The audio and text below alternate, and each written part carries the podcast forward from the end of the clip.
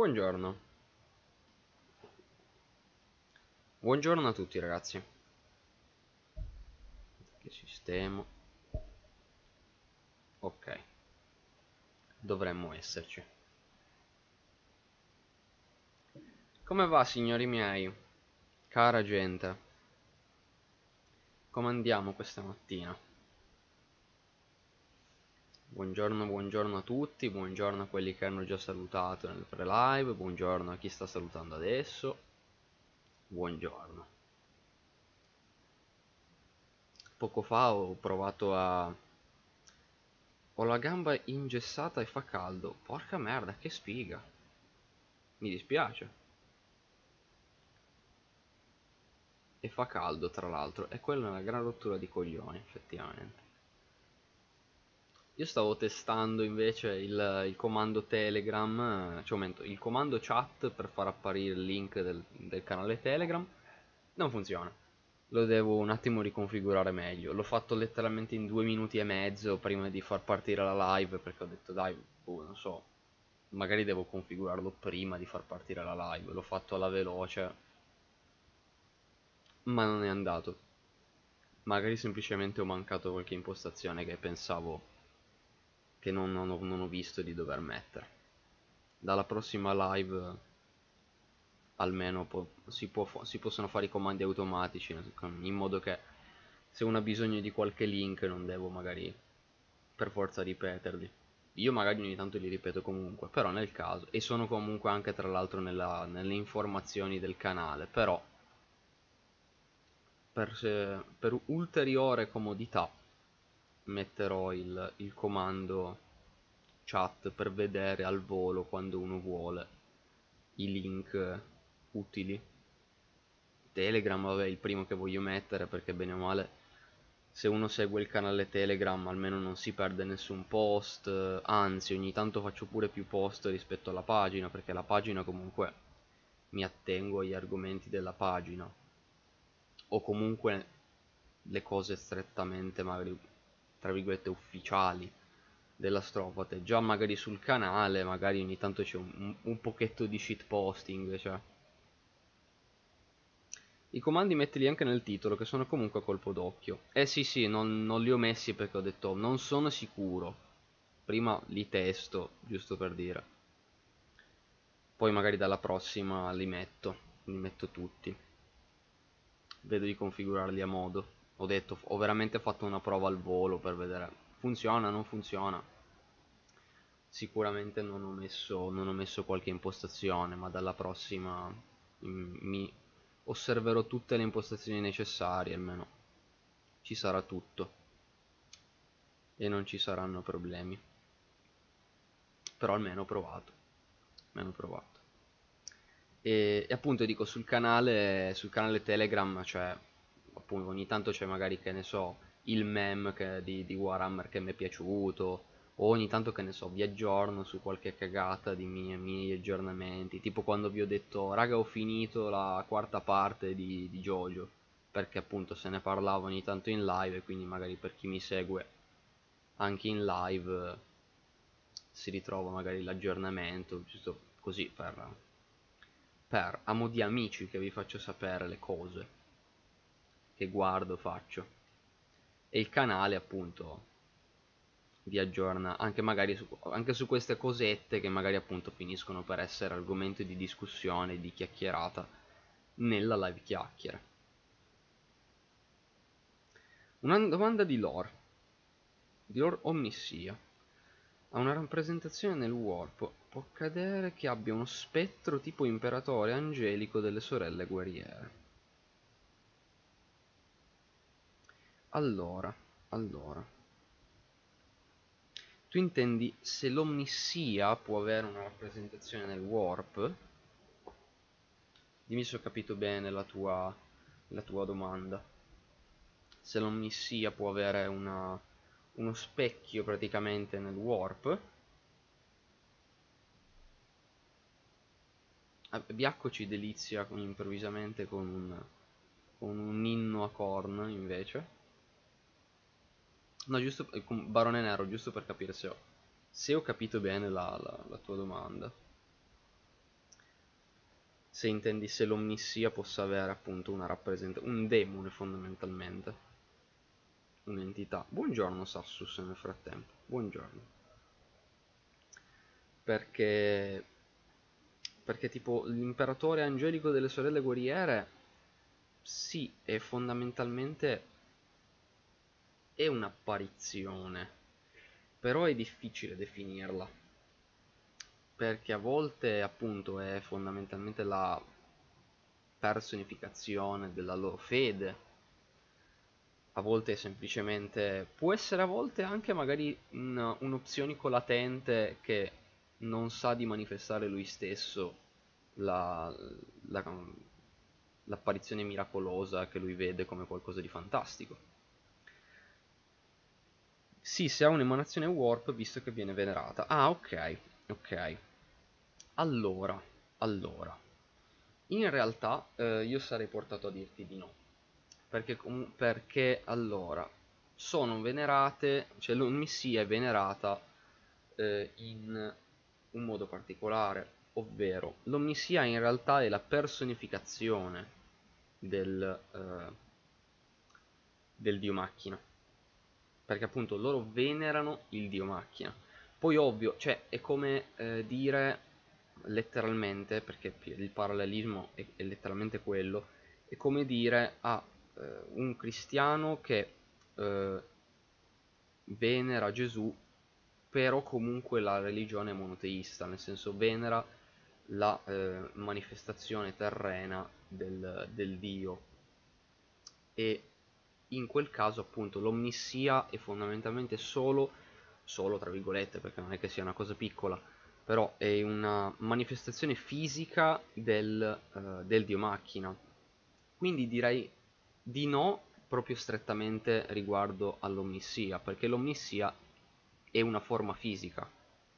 Al massimo si potrebbe dire, può avere il dio macchina un'ema un'emanazione warp, eh, ma prima di questo ti completo il discorso sull'omnissia. È appunto una rappresentazione fisica e la rappresentazione fisica è considerata l'imperatore perché è l'imperatore che è stato considerato l'omnissia, ovvero la personificazione terrena del, eh, del dio macchina, proprio perché lui comunque ha eh, ha letteralmente sepolto un'enorme parte del, del, dragone del vuoto sotto Marte, come ho spiegato, poi ho rispiegato meglio recentemente nel nuovo Momenti BG25.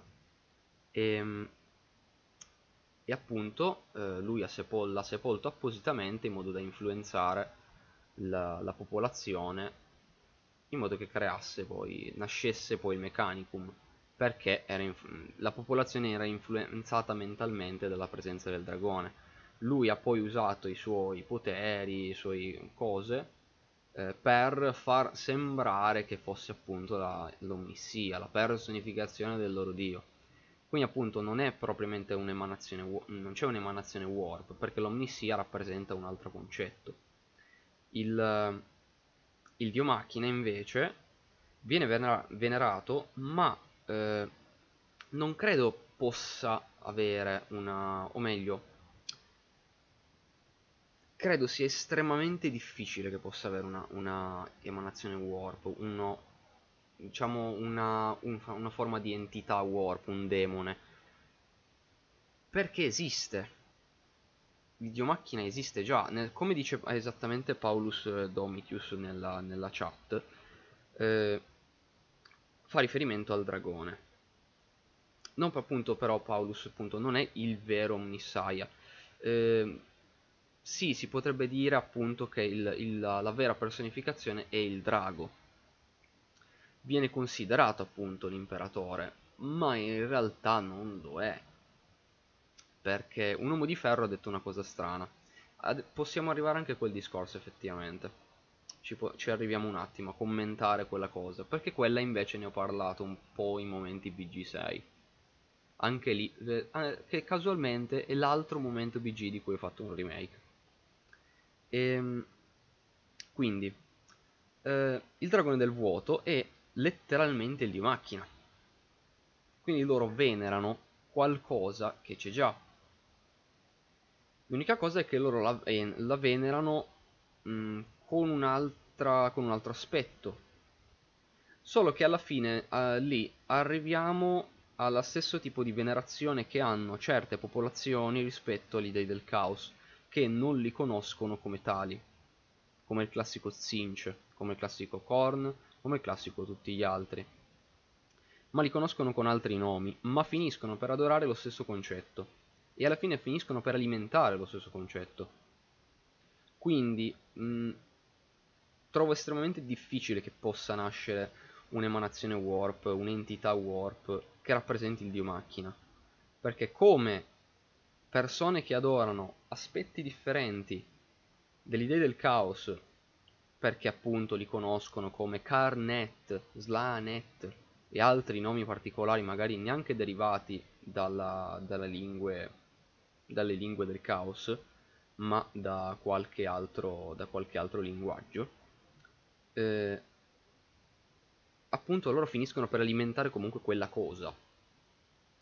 E credo che loro alla fine finiscono per adorare. Poi in realtà alimentare non credo poi così tanto, perché alla fine un conto è il dio del caos che funziona così. Il dio, il Kitan non funziona, cioè io ti venero allora sono più forte. I, i Kitan non è che avevano bisogno dell'adorazione dei, dei Necrontyr per essere più potenti sono diventati più potenti quando li hanno fatto il biotrasferimento e loro si sono pappati la loro energia vitale, che non è propriamente l'anima. Quindi è qualcosa di differente, non credo finiscano per alimentarlo, però appunto lo venerano e non credo alimentino qualcos'altro.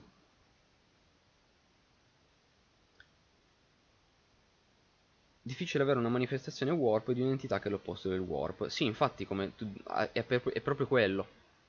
Dato che alla fine loro venerano qualcosa che è estremamente lontano dal warp ed è comunque qualcosa che c'è, è fisico e non è una non è appunto un'entità che eh, grazie a tutta la venerazione esistente si è manifestata nel warp. No, loro venerano qualcosa che c'è già, è lì quindi non... Figurati, Barone Nero. Si risponde apposta. Assolutamente. Nel frattempo sono stati detti giustamente un po' di commenti. E appunto, riguardo all'uomo nero ha detto una... Eh, sì, l'uomo nero. L'uomo di ferro ha detto una cosa strana. E lui ha detto... Ehm, che l'imperatore, cioè l'omnissia, la, la, personificazione appunto del dio macchina, non è certamente il, um, il, cadavere che è seduto sul trono. E fin qua dici, vabbè, eh, ci sta. Non credono, solo che l'uomo di ferro, eh, UR25, e non è neanche convinto che il dio macchina sia ehm, il dragone del vuoto. Ma allora, questa è un'affermazione che va interpretata. Un'affermazione che va interpretata perché eh, stiamo parlando di un essere che non è originario del Mechanicum. Lui è originario di qualcosa di eh, ben più antico. Quindi lui semplicemente va ad esprimerci un'opinione dettata dal fatto che lui abbia avuto delle macchine estremamente superiori a lui e che quindi è portato a dire sì vabbè cosa vuoi quella roba sepolta lì sotto non è sicuramente al pari di qualcosa di fichissimo che avevo io ai miei tempi è una cosa che deve essere interpretata rispetto alle origini dell'uomo di ferro. Cioè non, non, è, non è stato fatto alcun, alcun plot twist della, della, serie. Oh mio dio si è scoperto che il, dio ma- che il dio macchina non è in realtà il dragone. No è sempre lui è sempre quello è sempre là. Semplicemente è un personaggio che ha fatto un commento rispetto a ciò che lui pensa e al contesto da cui arriva per questo motivo appunto ha detto qualcosa di strano. Sì, è effettivamente qualcosa di strano, ma perché è un, è un punto di vista molto differente da tutti gli altri della galassia praticamente. È normale.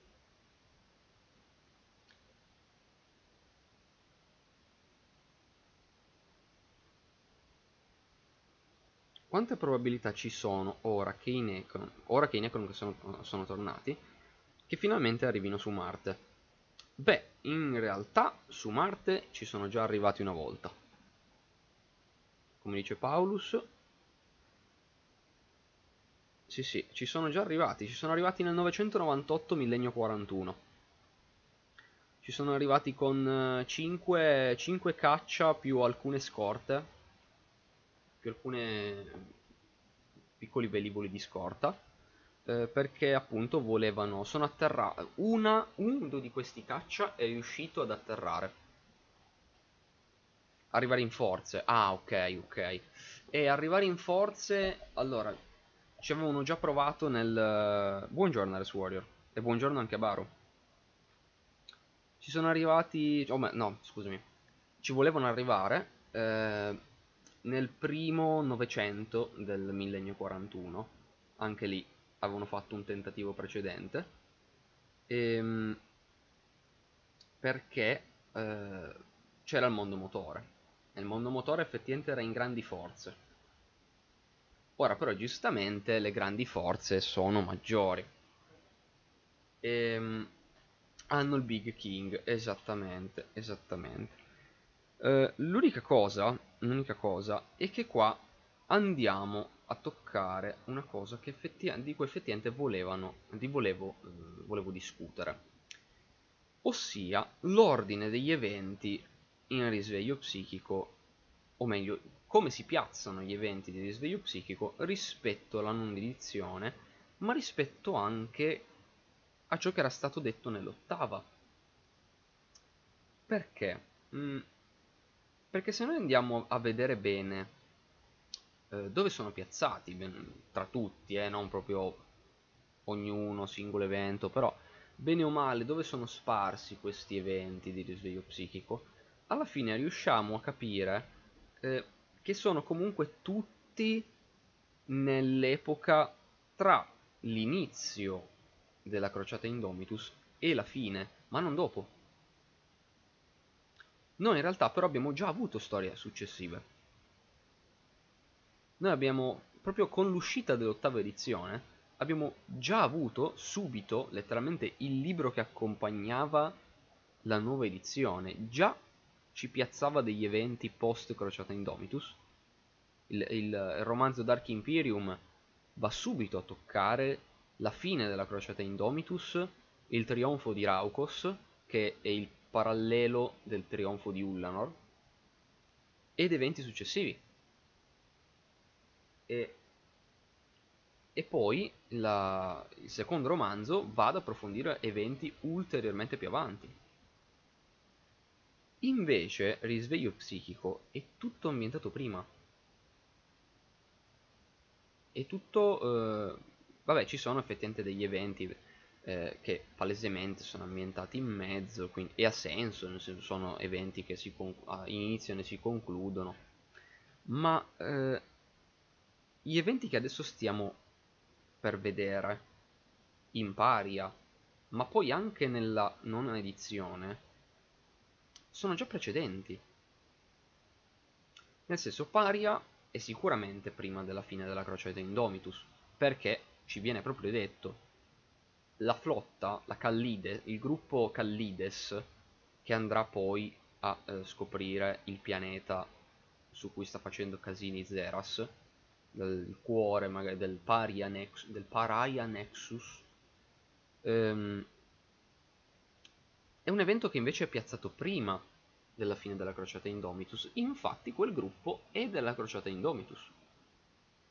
È una flotta, una flotta eh, come eh, c'erano le, le, grandi flotte di spedizione durante la Grande Crociata, eh, anche qui abbiamo una, tante, tante flotte di spedizione, tanti gruppi di flotte. E queste, la, il Callides è un gruppo della Crociata Indomitus.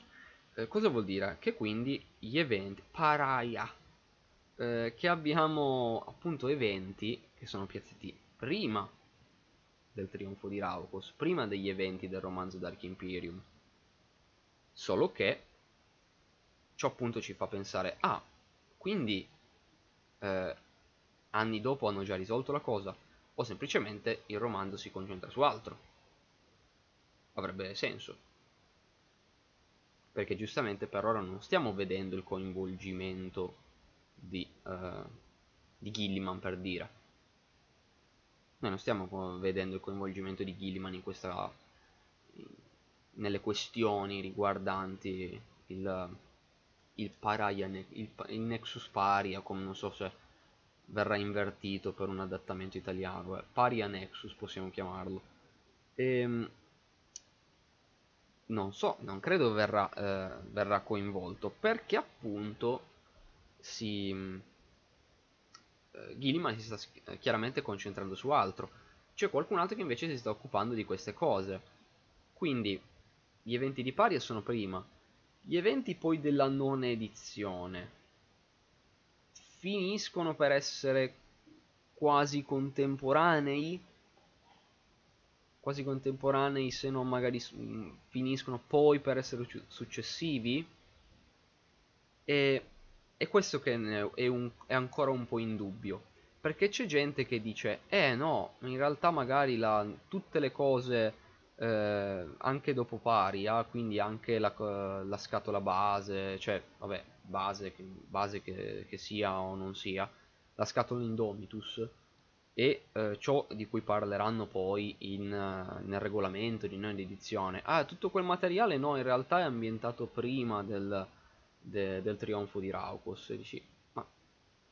E quello c'è gente che dice, eh, ma non mi piace perché alla fine si capisce che hanno già risolto tutto e quindi non, eh, non serve a nulla. In realtà non credo che abbiano risolto tutto perché il fatto che un romanzo parli d'altro non vuol dire che stia succedendo solo quello, eh. Cioè, il fatto che il grande comandante... Cioè, per dire, il fatto che un racconto o un romanzo possa parlare di Diorus che ha fatto eh, la grande vittoria e appunto, ma, a, per fare il parallelismo, il fatto che il libro parli del trionfo di Ullanor non vuol dire che abbiamo vinto tutto. Cioè, eh, il fatto che eh, ci sia il trionfo di Ullanor che hanno sconfitto il grande impero orchesco non vuol dire che abbiano finito tutto, cioè nel senso la grande crociata stava andando ancora ancora avanti e, ehm, e quindi che ci possa essere stato un trionfo di Raukos non vuol dire che allora abbiamo risolto tutto. Gilliman ha fatto il trionfo di Raukos, ha, ha, ha ottenuto una grande vittoria perché sta, si stava occupando principalmente della questione Nargol in Ultramar stava, ha ottenuto grandi vittorie. Dopo il trionfo di Raukos comunque ci sono stati altri grossi casini quindi questo già ci dimostra che non è che è risolto tutto perché c'è il trionfo di Raukos ma poi eh, comunque sta succedendo altro. No appunto non è mm, in questo caso non è un retcon semplicemente stanno hanno eh, voluto giustamente approfondire e stanno approfondendo quegli anni che sono passati, quel, quel secolo passato in mezzo di Crociata Indomitus. E solo che appunto c'è un attimino di dubbio su dove poi siano piazzati gli eventi della nona. Sono contemporanei ai primi eventi che abbiamo visto nell'ottava? Sono, su, sono un po' successivi? Dipende un po' chi viene coinvolto. Anche con Vigilus sono comunque andati abbastanza avanti. Adesso sembrava, allora, con risveglio psichico appunto si sono non tornati un po' indietro nel senso che il resto retcon, no, tornati un po' indietro nel senso che hanno voluto approfondire eventi passati. D'altronde, con le campagne narrative di, che ne so, Shield of Baal, Warzone Fenris, tutte quelle cose, eh, Occhio del Terrore non è stato retconnato. E questa cosa che ogni tanto ci tengo a ricordare. Occhio del Terrore non è mai stato retconnato. Caduta di Cadia inizia letteralmente dopo Occhio del Terrore. Per dire.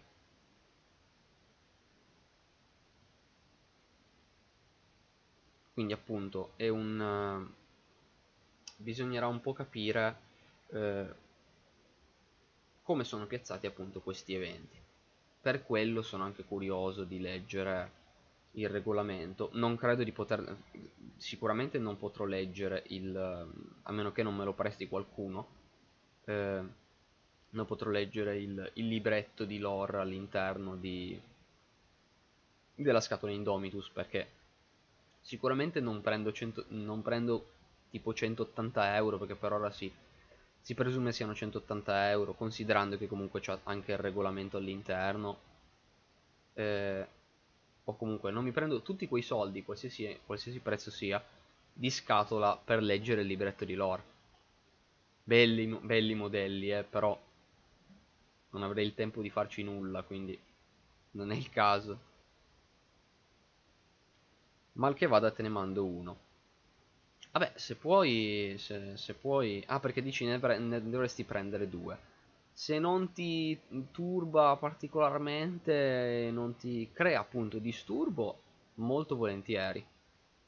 Apprezzerei tanto. L'administratum, tipo la casa che rende folli delle 12 fatiche di Asterix. Esatto, sì sì, ma siamo lì, eh. L'administratum è esattamente quello. Che bello.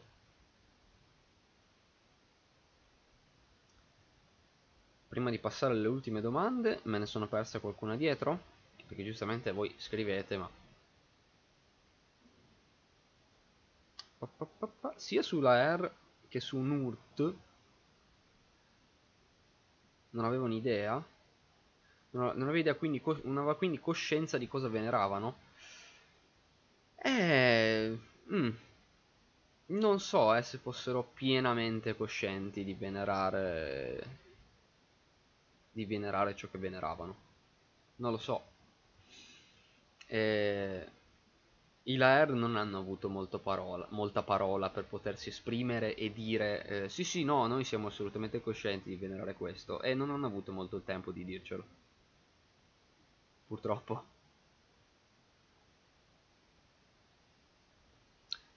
Poi cos'altro, cos'altro è stato detto? Perché ho visto che ci sono domande tra, tra gli ultimi messaggi, però giustamente non voglio essermi perso qualcosa dietro. Siccome mi sono perso questa parte del discorso, dunque la crociata Indomitus in che rapporti è con uh, Psychic Awakening e gli eventi post caduta di Cadia? Allora, perché appunto ne ho un po' parlato, ma allora, post caduta di Cadia abbiamo gli altri eventi di, ehm, di Gathering Storm. Poi, la crociata Indomitus parte dalla fine del terzo libro di Gathering Storm. Gathering Storm, tutta la saga, tutta la trilogia finisce, Gilliman fa alcuni cambiamenti amministrativi, questioni sulla Terra e poi fa partire la crociata Indomitus. La crociata Indomitus, enorme, gigantesca, tantissime flotte, dura un secolo, più o meno 112 anni. E poi avviene il trionfo di Raukos. Trionfo di Raukos, Crociata Indomitus termina, si creano ulteriori nuovi capitoli e si, fa, si risolvono ulteriori casini, succedono le, guerre, le Plague Wars, le guerre della peste, che in realtà comunque non è che non fossero propriamente iniziate già durante la Crociata Indomitus, e succedono altre cose. Ma in quei cento anni ne succedono un fottio d'altra tant'è che esistono già romanzi ambientati durante la crociata Indomitus e mh, Risveglio psichico è tutto interno alla crociata Indomitus non, non riguarda necessariamente eventi propriamente catalogabili come crociata Indomitus nel senso eh, Phoenix Rising riguarda gli Eldar non c'è nulla a che vedere con la crociata Indomitus ma anche cose magari un po' imperiali, nel senso magari non sono prettamente collegate, eventi prettamente collegati con la crociata Indomitus. Mentre invece già di Paria ci viene detto proprio che la flotta dei protagonisti fa parte della crociata Indomitus. Sono tutti interni, sono solo sparsi, sparsi in vari momenti storici di quei cento anni. Tipo, tipo, Blood of Baal è ambientato più o meno negli ultimi 40 anni del, della crociata Indomitus perché il, la devastazione di Baal eh, termina dopo 70 anni di, della crociata Indomitus perché eh, loro sono rimasti in un, in, in un buco eh, sono rimasti isolati nel warp eh, a causa appunto nelle tempeste warp e quindi il tempo è distorto a mo' di Dark Souls e per loro sono passati circa 70 anni. Per loro, loro l'hanno visto come qualche mese, però sono passati 70 anni. Quindi appunto una, i loro eventi, Blood of Baal è per forza dopo. Cose di questo tipo. Sono tutte interne. Ed è questo appunto il dubbio, proprio dici, ok, Paria magari appunto è ambientato, magari comunque nelle fasi finali, perché sicuramente è ambientato dopo tutto. Sicuramente dopo tutto risveglio psichico, per forza, perché è la cosa finale che conclude tutto. Però poi, ciò che poi succede nella nona, finisce appunto per essere contemporaneo, appunto questioni trionfo di Raucos e robe, finisce per magari essere leggermente prima, però poi attraversa oltre. Bisognerebbe man mano capire quello. e man mano, man mano dovremmo magari farci un'idea un'idea plasmata meglio. Che ruolo hanno fatto, hanno, hanno avuto gli Space Wolves nella crociata Indomitus? Ma allora, mh, mm, noi per ora abbiamo avuto il ruolo visto in Ashes of Prospero, che alla fine fanno delle cose personali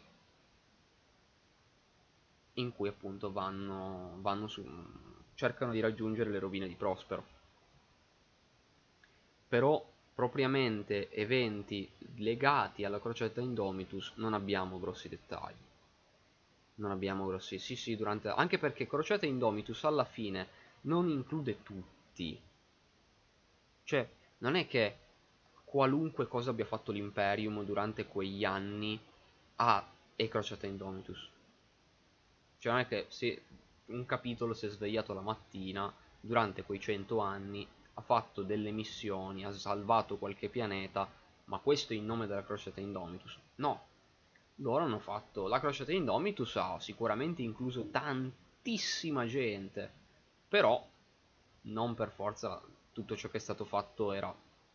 aveva le parentesi... Tu sei incluso in crociata Indomitus? No, non per forza e appunto quello degli Space Wolves sembra fossero operazioni prettamente indipendenti. Poi dopo il trionfo di Raukos si è, si è riuscito anche a creare il capitolo Wolf Spear. Figo. Avresti qualche anticipazione da farci su Paraya? Eh, anticipazioni no. Anticipazioni no, ma posso anticiparti un minimo di mia impressione che anche lì guardando qualche piccola anteprima delle immagini visibili del prodotto in pre-order si vede già che anche lì la storia parte subito dalle prime pagine. Non si dilunga, non perde tempo in inutili recap giganti ma parte abbastanza secca subito. Quindi già questo già questo anche qui mi fa ben sperare. Vedremo. Vedremo un po' Martin Westside, mi sa che sono in ritardo. No, non si è mai in ritardo per le live chiacchiera. Non si è mai in ritardo. Si arriva quando si vuole, si propone, magari si partecipa all'argomento, si fanno domande. Non si è mai in ritardo. Giustamente chiedi cos'è il trionfo di Raukos. Il trionfo di Raukos è letteralmente la fine della crociata Indomitus quando Gilliman eh, riteneva di aver bene o male stabilizzato abbastanza l'ordine nel, in, nel regno di Ultramar, eh, decise di celebrare la, um, una grossa vittoria eh, appunto a Raukos. Raukos è appunto era un mondo eh, vicino alla Cicadrix Maledictum lui decise di celebrare questa vittoria con il trionfo di Raukos, che è appunto un parallelismo al, al, al grande trionfo di Ullanor che venne celebrato negli ultimi anni della Grande Crociata. E appunto questa, anche lì grande parata, grande vittoria, grande giubilo. 70 anni, che ne pensa Lord Cronus dell'Inquisizione? E infatti Lord Cronus... Eh, sta avendo un po' di casini. Lord Kronos sta avendo un po' di casini. Perché loro stanno, sono lì che stanno un po' cercando di capire. Questo è successo prima, eh. Questo è successo dopo. Questo mm, abbiamo un po' di dubbi. E infatti si vede proprio nei romanzi che Gilliman sta avendo aiuto da un, un po' di inquisitori dell'Ordo Cronos per capire bene un po' cosa è successo prima e cosa è successo dopo, ma in generale in realtà. Perché lui comunque ha, ha proprio fatto, ha proprio istituito un nuovo, un nuovo segmento, magari una nuova piccola parte, una piccola istituzione dell'Imperium che si occupi proprio di datare bene e far scrivere bene la storia dell'Imperium cercando di eh, beccare bene le tempistiche, cercare di non avere eh, influenze esterne, magari da tipo eh, troppi eventi censurati inutilmente, eh, perché magari appunto ci sono certe cose che non, era, non c'era assolutamente bisogno di censurarle, e cose di questo tipo e Lordo Cronos sta un po' aiutando per cercare, perché alla fine è di loro interesse l'ordine degli eventi. Sì, però è vero, effettivamente sta passando le giornate urlando, sì, perché mi immagino un inquisitore dell'Ordo Cronos che all'improvviso si trova in questi tempi di merda, con gente che dice, no no, beh raga, cioè, per me sono passate due ore, sono passati 100 anni? No, no, ma cosa dici? Ma io sono andato a tempo di andare a prendere il caffè al bar e boh, siete arrivati. Io ti giuro. E, e, e quindi ci sono, si creano dei momenti terribili, tra cui appunto quelli della devastazione di Baal. Per loro, per loro eh, sono stati un paio di mesi infernali e poi arriva la crociata Indomitus. No, raga, va che sono passati 70 anni. Ah, bene. E, e punto è quello che per loro... Ma poi non è che dici... Per loro sono, poi sono passati 70 anni, quindi loro si vedono 70 anni più vecchi, per quanto si possa vedere più vecchio un marine. Eh. eh, no, cioè per loro sono effettivamente passati due mesi. Per chi? per i Blood Angels, per gli angeli sanguinari che magari invece sono stati fuori, e per loro sono passati quei 70 anni. E questa è la differenza.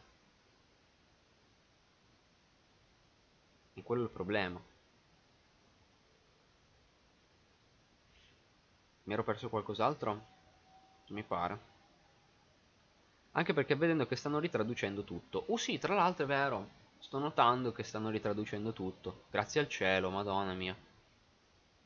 Adesso, ecco, questo effettivamente ci, ci, Sicuramente, ecco, questo ci darà veramente una mano enorme per eventuali localizzazioni per, per Wrath and Glory. Perché Wrath and Glory si è, si è anche lì un po' in dubbio che dici ma questo cosa facciamo? Traduciamo noi? Ci sarà una traduzione ufficiale? La faranno? Adesso che evidentemente abbiamo dei nuovi nomi buoni grazie, un peso dalle spalle veramente tolto, perché era un peso davvero grosso e pesante, grazie mille, per ritornare a nomi, nomi localizzati perché dal punto di vista del gioco puramente del gioco senza considerare neanche che ci sia una lore in questo gioco ha senso che ci siano i nomi in inglese perché crei un ordine perfetto tra giocatori di qualsiasi lingua. Ha senso. Ma un gioco che poi ha tutta una componente storica e di lore eh, eh, lì diventa veramente una mezza merda perché non tradurre nulla eh. il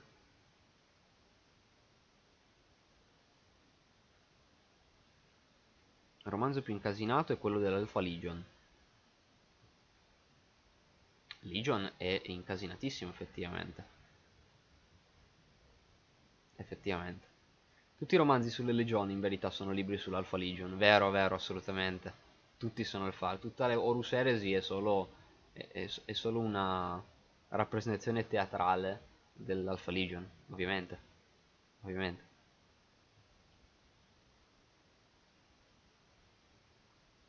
Un capitolo successore dei lupi? Sì, sì, sì, sì.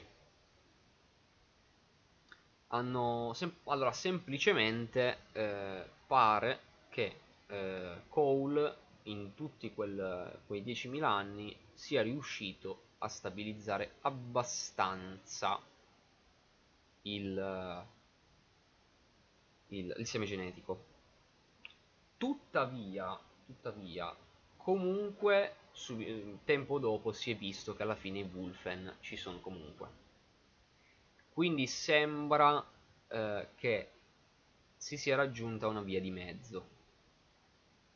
Ovvero eh, sembra sia riuscito mh, si sia raggiunta una situazione in cui eh, non eh, in cui si possono fare dei successori ma ovviamente non sono lindi e perfetti perché comunque i problemi di Wolfen ce l'hanno anche loro. E quello si è raggiunta per ora pare questa situazione. Tant'è che effettivamente esistono capitoli come gli Wolfsphere Colgo l'occasione, Legion ha un sequel e più o meno, nel senso esistono storie legate agli eventi di Legion ambientate dopo Legion. Tu ad esempio vedi l'Alpha Legion post quel romanzo in Deliverance Lost, ma poi la vedi anche in tante storie successive.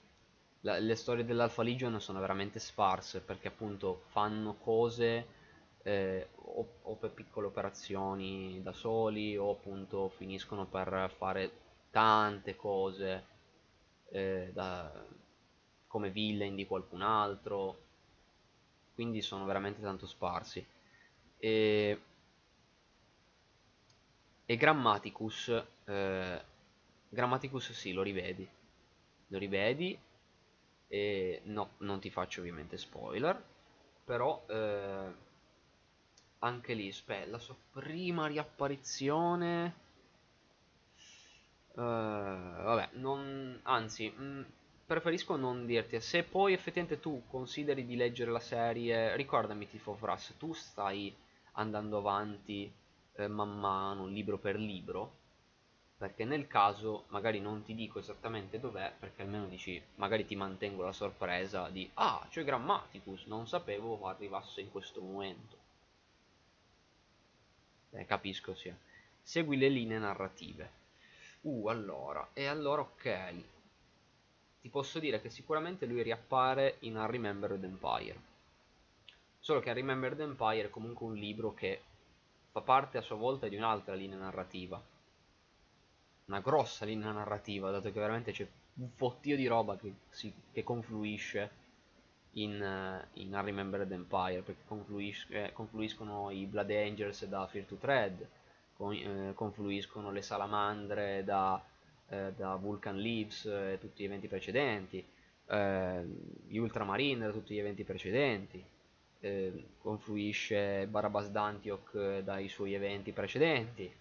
È veramente una marea di roba. A Remembered Empire è un grosso nodo nella saga di Horus Heresy. Ed è uno dei più grandi motivi per cui dico non si può leggere si può, Horus Eresi veramente dicendo ah io leggo i romanzi su questa fazione e perché poi diventa appunto Horus Eresi non diventa il ah ci sono vari libri su queste legioni e l'Horus Eresi e l'Horus Eresi ha tanti personaggi con tante origini diverse magari c'è la storia che coinvolge maggiormente protagonisti provenienti da tal legione, però non per forza. E non stai ancora leggendo gli spoiler della fine. No, non sto leggendo alcuno spoiler di Siege of Terra, assolutamente, infatti non fatele in chat. Ehm, nessuno spoiler perché perché sono indietro con Urus Heresi, sono, mi mancano dei romanzi e non voglio, non, voglio poi leggermi Siege of Terra bene, io bene personalmente, così poi ne parlo, eh. Poi ne parlerò sicuramente. Però dovrò poi prendermi il tempo di recuperare tutto e vedremo. So che ci sono effettivamente spoileroni grosse reveal, grosse cose che non si sapevano e tutte queste cose qua. Poi vedrò. Vedrò cosa, cosa avranno tirato fuori ma per qua mi manda indietro la chat ma per Rough and Glory non vanno tenuti i nomi in inglese delle unità per motivi legali o potrebbero essere tradotti visto che la GV non ha più tradotto i nomi. Allora, allora lì è un po' dif difficile. Allora io in quel caso non sono particolarmente coinvolto perché non è che sono io che parlo con GV eh, io alla fine faccio consulenza. Eh, però so che sicuramente ci sono un po' di questioni su cosa si può tradurre eh, anzi per, per, carità però non abbiamo avuto nessuna, eh, nessun limite eh, non c'è nulla che dici no no quel termine non abbiamo potuto tradurlo. No in realtà no. Eh, solo che appunto ci sono quelle cose che magari ti veniva un attimo il dubbio. Eh, in questo, però in questo caso bisogna comunque dire che Wrath and Glory non va a toccare così tante cose che non hanno mai avuto una traduzione ovvio magari quando si arriva magari a toccare un bestiario nel caso poi arriverà un grosso bestiario magari lì è già un, può essere un po' più difficile Solo che in questo caso invece comunque abbiamo l'intervento di una non edizione che ha deciso di riprendere le localizzazioni dei nomi. E ciò mi fa sicuramente molto piacere. Quindi vedremo, le vedrò, le vedrò. E Ares Warrior, lo so, l'umanità ha fatto degli errori, tra cui The Eternal Sunshine of the Spotless Mind, eh, tra, tradotto con se mi lasci ti cancello. Lo so, purtroppo gli umani hanno fatto questi errori madornali. Perdonali. No, comunque non sto facendo preferenze sulle fazioni, seguo solo delle narrative, come ad esempio lupi millini, ultramarini per indicatori. Ha senso, ha senso. Però secondo me anche, cioè, puoi magari anche riempire magari un po' di buchi in mezzo, perché appunto poi fini, più vai avanti in Euroseries più veramente si coinvolgono tantissime cose. Tantissime cose. Veramente. Mamma mia il cringe. Sì, no, è cri cringissimo. Se mi lasci ti cancello. Giusto, il diagrammi che hai trovato su Reddit. È vero, è vero che me l'avevi... Mm, ne avevamo anche parlato. Scars, Scars è molto bello. Scars è molto bello. È il romanzo che ha detto, ah, quindi le furie bianche pensate non siano fiche? Pam, romanzo della Madonna. Romanzo bellissimo. Quindi sì. Legion l'unico librone in cui i soldati umani non vengono solo brutalmente massacrati. No, dai, dai. Ce ne sono altri. Però sicuramente lì sono un po' più, un po più fichi. Quello sicuramente. No, no, comunque sulla localizzazione dei nomi in Warf Glory, bene o male, non abbiamo per ora non avuto alcun, alcun problema riguardo a versioni in italiano. Tutti a fare furie bianche con gli Who in sottofondo. No, no, infatti, le furie bianche, guarda che con Scars sono stati consacrati come fighissimi. Assolutamente. Jagatai Khan è partito subito come un uno dei best primarchi, improvvisamente. Um, cioè, da legione che alla fine aveva avuto pochissimi approfondimenti, bam, enorme, enorme, fighissimo. Oltre a quello, metti che in Ita ha pure meno BG, Ah, i codex di adesso. Ok, stavo pensando, ero rimasto un attimo a Glory. Dicevo, no, guarda, l'edizione italiana non avrà meno roba, quindi... Ok, sì, sì, codex. Eh, avendo pure meno roba... Mm.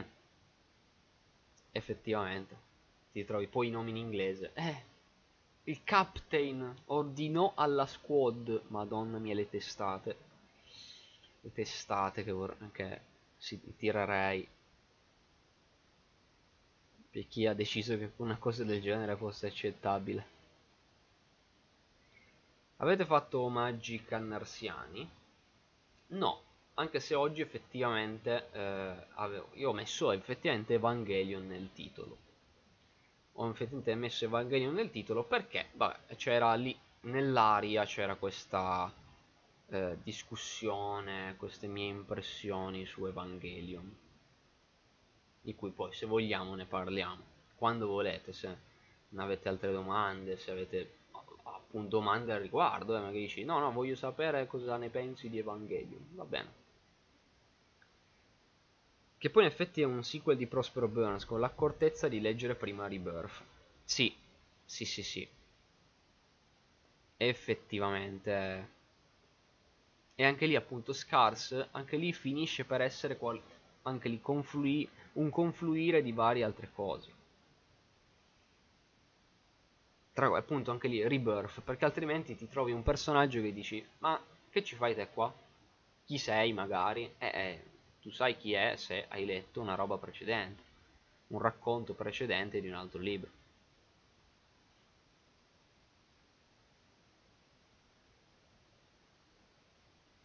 Eh sì. No, infatti tenente, squadra, capitano, madonna mia, lì erano terribili. Cioè, ma scusa, ma quello perché devi tradurre?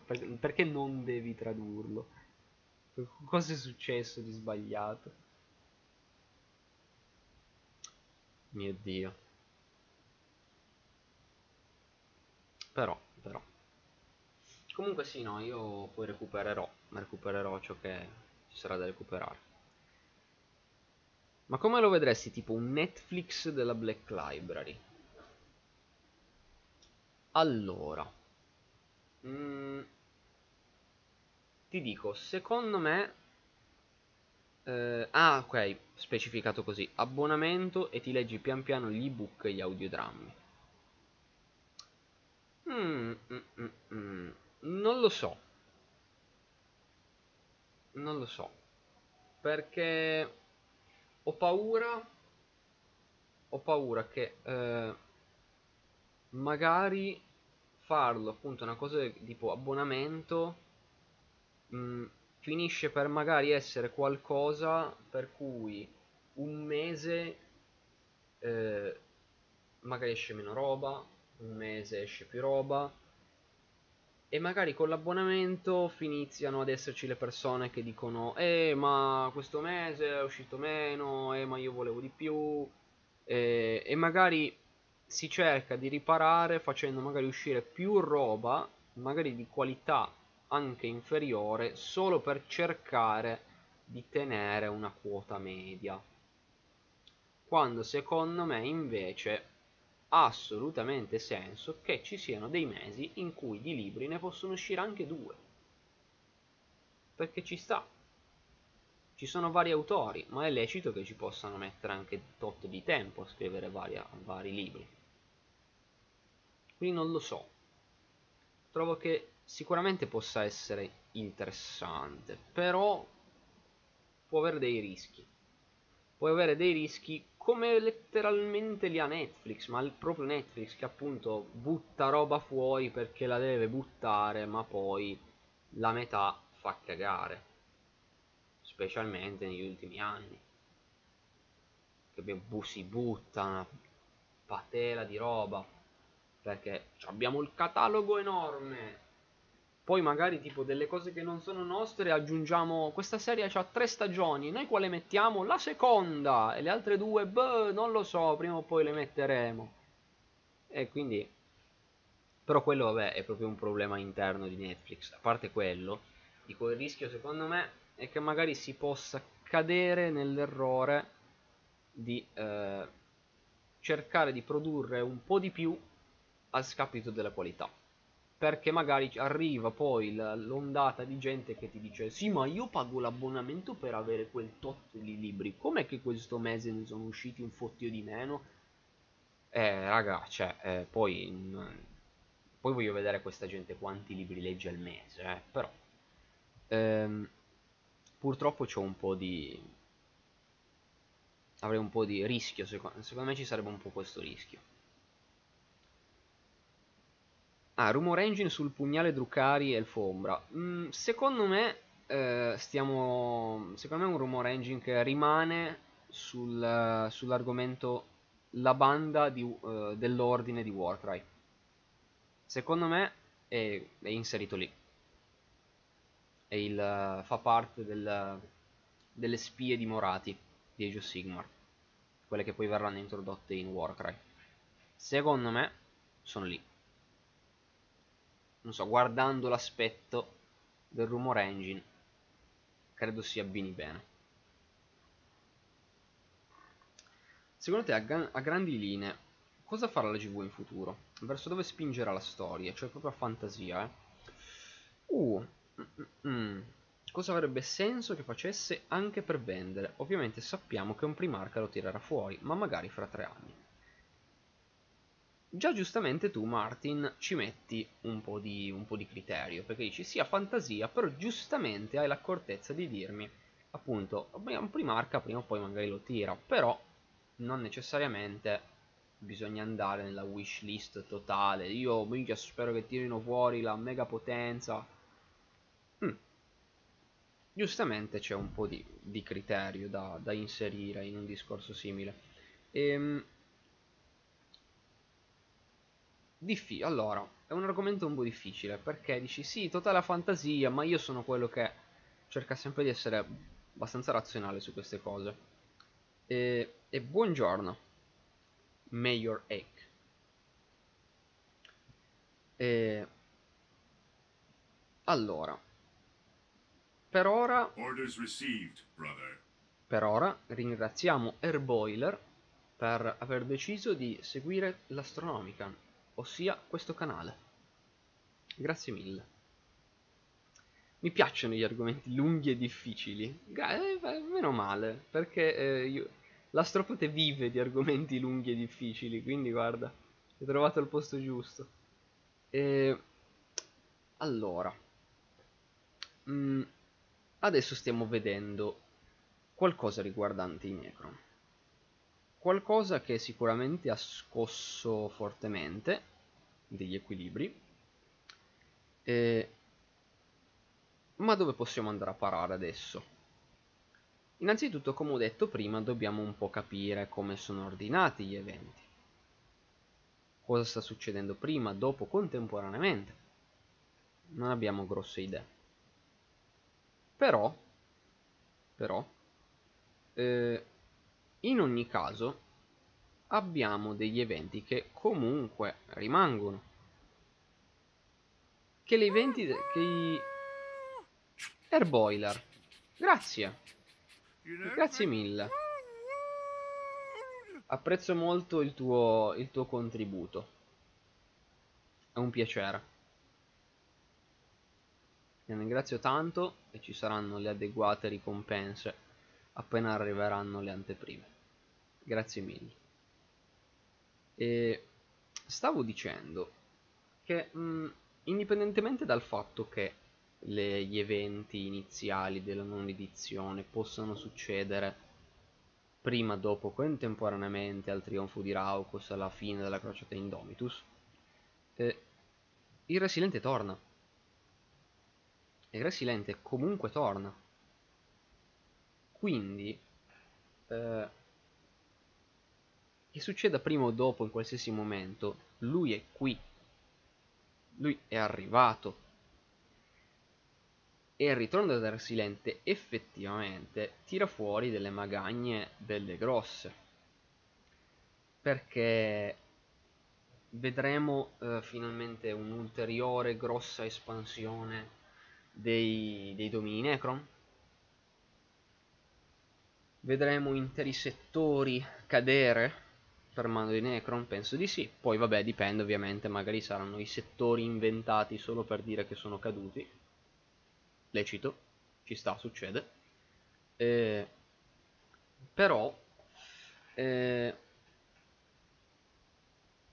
come possiamo sapere cosa succede effettivamente dopo? Ci possiamo aspettare delle campagne narrative, come fatto con Vigilus? Io lo spero. Spero ci sia qualcosa di, ehm, eh, di simile a quanto fatto con, eh, con Vigilus, ma in questa edizione, con questi, eh, con questi eventi legati ai Necron. Perché appunto torna Resilente, ma stiamo appunto vedendo si è tornata in, in azione la dinastia Zarechiana, che è appunto la dinastia di Zarek, di, del Resilente. Eh, abbiamo il risveglio di nuove unità, nuove macchine da guerra dei, dei Necron, oltre vabbè, a gradi, eh, gente con eh, tipo i, i, gli Scorpec, i distruttori Scorpec che appunto anche loro si sono risvegliati prima non utilizzati. Eh, abbiamo tanti problemi nuovi. Come verranno affrontati? Per ora appunto abbiamo Gilliman particolarmente occupato con, ehm, con invece Mortarion, questioni riguardanti la, la Death Guard. Secondo me potrebbe essere interessante eh, vedere appunto un grosso coinvolgimento del Mechanicus con ulteriori approfondimenti per Cole. Cole negli ultimi anni ha ricevuto degli approfondimenti enormi e lo, che lo hanno reso un personaggio davvero davvero tanto bello. Perché può capitare che tu in inserisci un personaggio nuovo, tenti anche di approfondirlo, ma poi magari non, non risulta essere un personaggio così tanto memorabile. Magari un personaggio apprezzabile, un bel personaggio, ma non quanto magari altri. Quanto tanti altri, magari troppi. Cole invece è stato un personaggio adeguatamente approfondito. È molto bello l'approfondimento di Cole, come abbiamo scoperto parte del suo passato, come abbiamo scoperto operazioni che sta conducendo adesso, di cui ho anche parlato un po' nel remake di Momenti BG25. E un coinvolgimento appunto del eh, di Cole che appunto inizia a fare cose, ulteriori cose, coinvolgendo appunto il Mechanicus e, e aumentando il conflitto che c'è già comunque tra Mechanicus e i Necron, è comunque sempre lì in atto, casini tra il Mechanicus e i Necron sono sempre lì, specialmente per il grosso utilizzo che sta facendo, che la grossa componente che sta avendo ora la pietra nera. Mi ha spiazzato la GV con Cole. Prima tutti, ma chi cazzo è questo? Dov'era prima? E GV dall'ombra che allunga un libro. Sì, sì, sì, no, ma infatti... Ma poi tantissimi personaggi, boh, sono stati introdotti, eh, sì, perché eh, sono arrivati in primo piano e poi niente, poi man mano sono stati approfonditi dicendo no, va, tranquilli che nel frattempo il suo passato è questo. Ha anche senso introdurre personaggi nuovi, basta farlo bene. E con Cole è stato fatto veramente tanto bene. Sicuramente meglio di altri, tipo Draigo. Così, per fare un nome a caso. E, ehm, e quindi la cosa bella è che Cole parte dall'endita. Sì, infatti, infatti, lui parte molto da filosofia land e poi eh figo, figo. No, no, è davvero, davvero bello. E non mi, non mi, dispiacerebbe vedere qualcosa di questo tipo, ovvero un ulteriore... Dato che il Mechanicus comunque ha ricevuto cose nuove, ci stanno dando un bel tot di attenzione, eh, sarebbe carino, sarebbe bello vedere un focus un po' più Mechanicus con i Necron. Sarebbe molto figo vedere qualcosa di questo tipo. E tant'è che magari, che ne so, in una futura campagna narrativa vorrei davvero, davvero vedere un, um, una campagna che si concentri maggiormente avanti col Dark Mechanicus. No, no, ma allora, poi ovvio, modelli ne hanno già un fottio. Eh, però sarebbe figo vedere qualcosa di questo tipo. Magari anche magari un Mechanicus che si scontra col Dark Mechanicus, mm, dark, col Dark Mechanicum. Eh, ma nel frattempo ci sono comunque anche componenti Necron. Perché appunto adesso stiamo vedendo tanta, tanta partecipazione della pietra nera. La pietra nera è quasi diventata la spezia di Dune. Cioè è diventata questa cosa che tutti vogliono e, e ci sono casini per volerla. E... Perché la pietra nera man mano la stanno utilizzando. Grazie agli eventi di Gathering Storm l'Imperium ha più o meno capito come sfr poterla sfruttare. E il Mechanicus ragionevolmente ci ha messo cerca di metterci le mani sopra per eh, per appunto poter agire sulle influenze warp. E, e appunto stanno, ne stanno, stanno cercando di accumularne sempre di più. Abbiamo visto anche la comparsa di una nuova fortezza pietra nera che vabbè adesso poi la, la sua storia dovrà concludersi ma magari tornerà per qualche altro evento. Eh, abbiamo visto comunque i Necron stessi che stanno facendo nuovo utilizzo di ulteriore pietra nera per qualcos'altro. Zeras d'altronde nel suo corpo non ha solo il metallo vivente ma vediamo proprio che ha un pezzo di pietra nera. Quindi lo stanno proprio in, la stanno integrando maggiormente più dell'essere semplicemente qualcosa di utilizzato per magari delle costruzioni per i piloni. Eh. Che fa l'omino? Zeras intendi che Zeras lo, lo, lo decostruisce l'omino e lo sta appunto disintegrando, ne sta raccogliendo praticamente il materiale organico.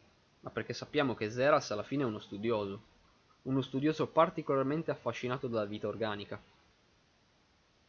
Evidentemente con, questo, con quella persona non doveva magari analizzare la sua anatomia, la sua fisiologia, ma magari voleva semplicemente analizzare i componenti base da cui può essere composto un umano. Penso sia, possa essere qualcosa di questo tipo.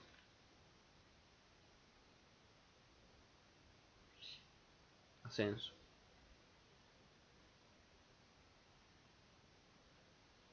Ho l'Anius Pius che è in giro ora, ma l'Anius Pius penso sia un po' morto. Però, sai mai.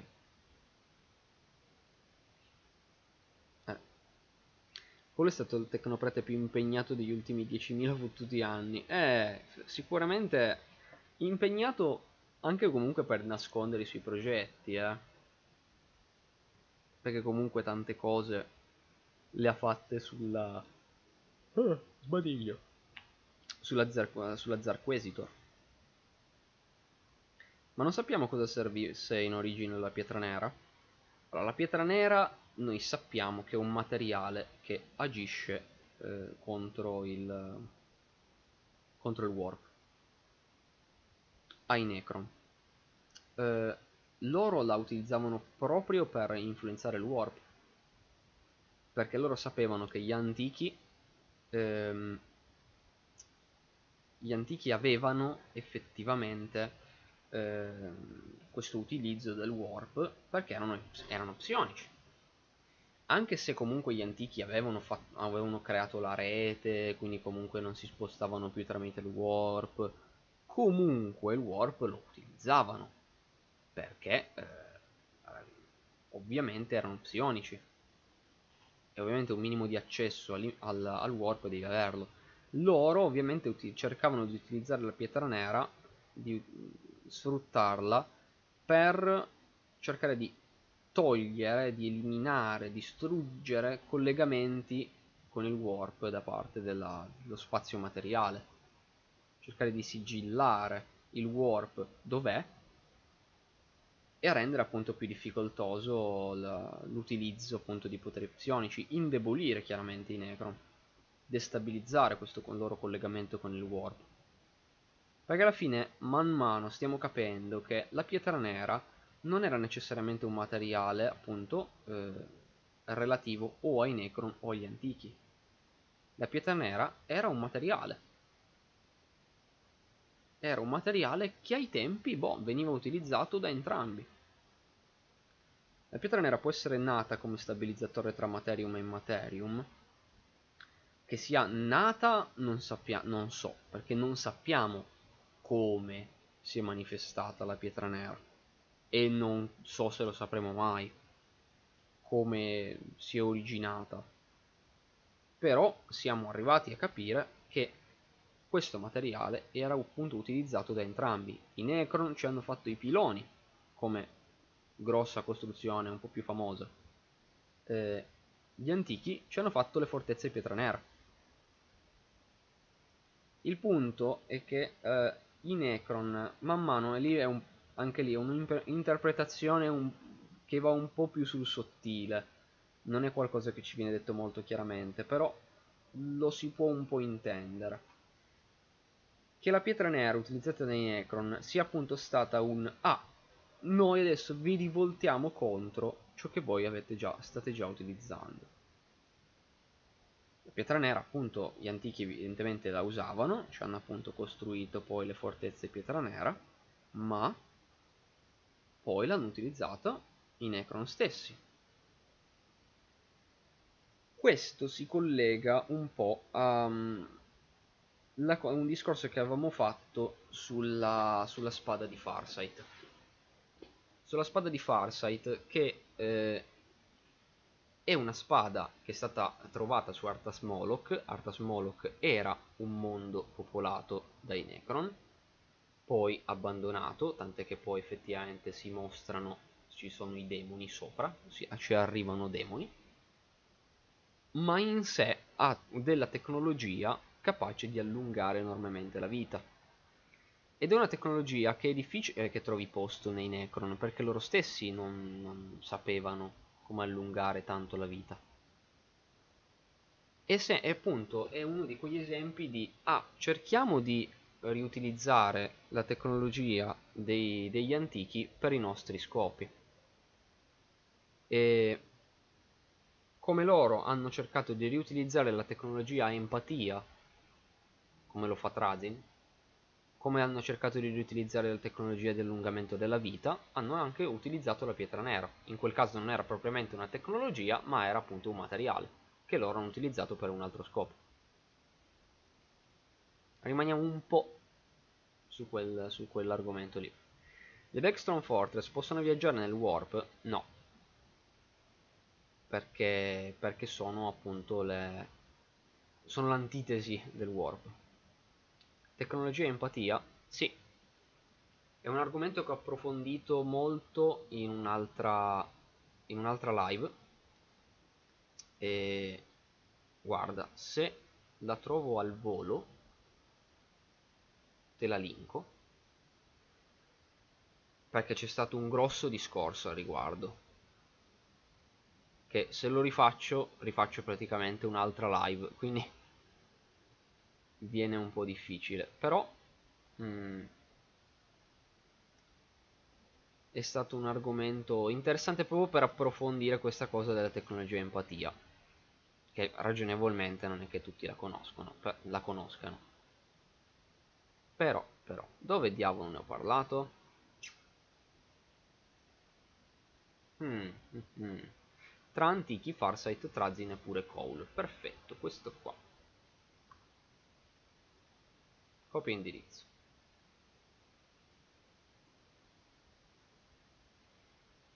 La copio bene? Eccolo qua. E lì volendo si può ascoltare comodamente la, la live tutta dedicata in cui parlo della antichi, tecnologia empatia, queste cose. È stato un discorso un po' abbastanza preparato proprio per questa proprio perché la tecnologia empatia è qualcosa di, di figo. Ancora molto misterioso, eh? Però. Ares, le trollate, le trollate. Ma hanno altri sistemi di viaggio rapido per lo spazio, oppure sono enormi navi lentissime. Mm, ammetto che non, non, so se abbiano... Eh, dovrei ricontrollare se abbiano qualcosa di per viaggi a velocità luce. Che ammetto che in questo momento non, non ho un vuoto, se abbiano modo di compensare la loro lentezza dovuta alla mancanza di all'impossibilità di viaggi nel warp. Alta belle bionda, come? Por porca zozza, che è? Cosa avrai mandato? Cosa avrà mai mandato di terribile a Warrior? Era un'altra ricrollata o era qualcos'altro? O era un'altra trollata comunque? Non lo so, non lo so. Non lo so. Mi dica poi. Mi dica. Mi avvisi. Domanda sul... No, le navi Necron si muovono in... ehm, A parte che comunque la, la fortezza pietra nera è degli antichi, non è dei Necron. Ma le navi Necron hanno accesso al- alla rete. Hanno accesso a delle parti di rete, tramite i cancelli Dolmen creati da Niadrazata. Anche lì si ritorna su momenti- sul remake di Momenti BG25, che vi invito caldamente a, a leggere. Il remake, non quello vecchio sul blog, giusto per essere molto più precisi. Domanda sul trono d'oro. Su Carrion Throne, un, ah, sì, un Dark Elf, sì, un, un Dark Eldar, si ferma a guardare la più grande macchina di tortura, come definisce il trono, ma quindi, aspetta che qua mi si aggiorna la chat e butta di nuovo sotto. Ma quindi, anche prima di Magnus era un fastidio usarlo per l'Empra? No, perché è una macchina di tortura adesso, perché nello stato in cui è l'imperatore appunto è, un, è una merda, perché effettivamente è un po' una macchina di tortura veramente, ma altrimenti no. Conta che il trono era comunque già esistente, per, cioè comunque c'era già l'Astronomican, e lui teneva acceso l'Astronomican ad anni luce di distanza, non gliene fregava assolutamente nulla. Alla fine però adesso il trono serve alla fine solo a, a tenere acceso l'Astronomican e per lui ai tempi tenere acceso l'Astronomican era nulla. Era veramente proprio quel processo in background proprio tipo tenere acceso il sistema operativo. Cioè una roba una cagata. Ehm quindi no no no eh, ai tempi non lo era. No no il trono l'ha costruito. Allora, c'è stata sicuramente dell'ispirazione dal... Si, si pensa che ci possa essere stata un'ispirazione da altri macchinari precedenti, ma eh, comunque il Trono d'Oro l'ha costruito, è stato costruito, costruito in, eh, per adattarsi all'Astronomican e al fatto che poi dovesse esserci il, il portale della rete sulla Terra. C'è un cancello dolmen vicino alla Terra? Mm, non lo so. Non è stato specificato se ci sia un, un cancello dolmen così magari vicino al sistema Sol.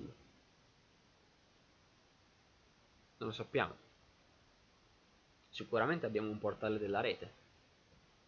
Abbiamo due. E quindi... Però no, eh, Cancelli Dolmen non credo. Cancelli Dolmen non credo. Almeno, ah no, beh, non credo adesso. Potrebbe comoda comodamente rivelarsi a un certo punto. Sì, sì, c'è. Domanda nata dal fatto che i Necron sono arrivati su Marte. Beh, lì devi comunque un minimo contare il fatto che ai tempi in cui è stato inventato quell'evento il concetto di cancello dolmen non esisteva ancora. E, ed è proprio parte del mistero sapere, il fatto che non si sappia come sono arrivati lì. È proprio quella la parte del mistero. Dici, come diavolo sono arrivati? Perché tra l'altro appunto sono arrivati solo in quell'occasione mai più? Perché dici, magari eh, potevano risfruttarlo come metodo d'arrivo. E invece è proprio quella la, il mistero. Quindi non credo arrivino da un cancello dolmen perché mi verrebbe ragionevole ipotizzare, beh, allora potevano utilizzarlo di nuovo, venendo tra l'altro in maggiori forze rispetto a, boh, 5 caccia più scorta, che è stato veramente un attacco abbastanza misero. Quindi, secondo me hanno, cioè, ci sarà stato qualche altro metodo misterioso si muovono faster than light i tau I Tau ci hanno provato. I Tau hanno provato a muoversi a velocità luce. Non gli è riuscito molto bene. Perché no, innanzitutto non possono farlo normalmente. Normalmente non potevano farlo.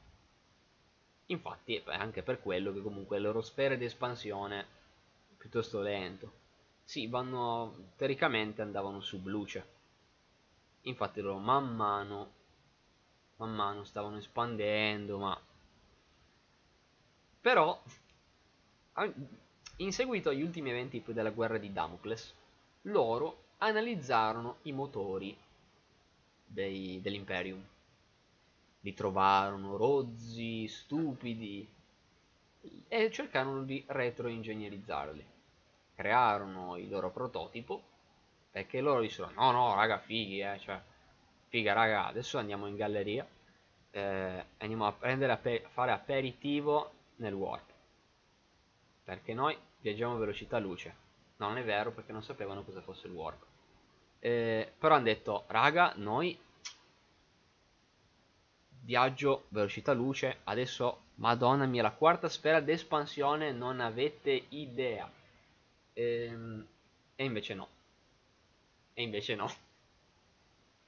Eh, perché appunto loro non hanno considerato perché non lo sapevano eh, che per nel, che per fare il viaggio a velocità luce con un motore simile e boh eh, ci fosse bisogno dei campi Gellar. Che anche lì per chi non lo sa i campi Gellar sono quelli che ti riparano almeno dovrebbero dagli attacchi di qualsiasi dall'influenza di qualsiasi o meglio sì attacchi più che altro perché influenza bene o male se sei troppo nel warp puoi avere tutto il campo Gellar che vuoi ma impazzisci comunque. Però eh, da magari gli attacchi dei demoni di, del, in generale delle entità del warp mentre sei nel warp. E, ehm, e loro non li hanno fatti perché non lo sapevano. Bravi geni. Poi ma i Tau hanno tecnologie estremamente superiori. No sono più tendenti all'innovazione ma altrimenti sono enormemente indietro Esattamente Paulus. Esattamente. Fanno una bolla di realtà materiale e quindi giustamente ti proteggono dagli attacchi del, dell'entità del warp. I Tau purtroppo hanno commesso un errore. Non li hanno messi e quindi la quarta sfera ha fatto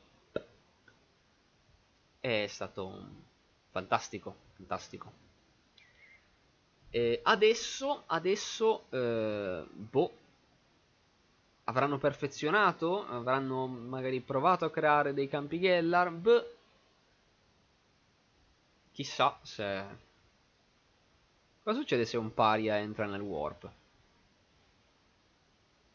Eh, boh, eh... va, fa, sta, sta, non gli succede niente.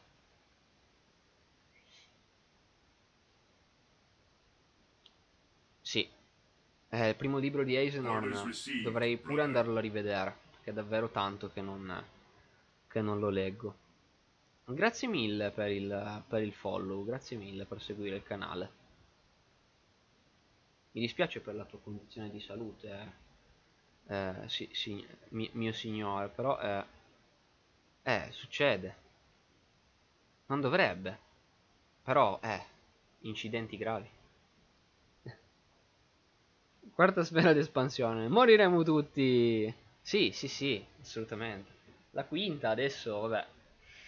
Sembra si voglia si voglia concedere delle espansioni intorno a quello che si chiama lo Star Tide Nexus, che è tipo, vabbè, siamo quasi tutti morti, però si è creato un passaggio dall'altra parte della galassia. A sto punto ci espandiamo là. E, ehm, però per adesso il viaggio a velocità luce lo abbiamo comunque scartato. Vedremo se a un certo punto capiranno di dover fare una roba del genere. Un campo Gellar come si deve. Vedremo. 42 è risposta a tutto. Eh, esatto, esatto. Assolutamente. Ehm, ma poi ragazzi, ehm, volevo anche dirvi, chi è che mi, ave, chi è che mi aveva chiesto di, eh, di parlare di, di Evangelion? Era tipo Fras, vero? Se non, se non ricordo male.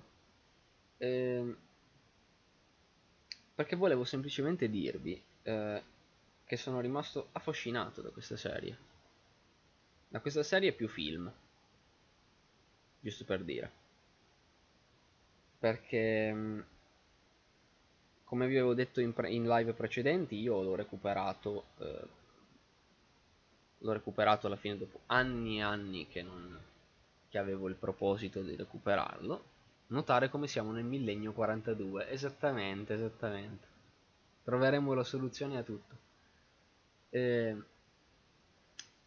perciò eh, l'ho recuperato sicuramente molto tardi, eh, però volevo dopo tanto tempo guardarlo e ragazzi, per avermelo, per chi mi ha anche detto no no appunto guardalo assolutamente, poi facci sapere, beh, beh raga, figo.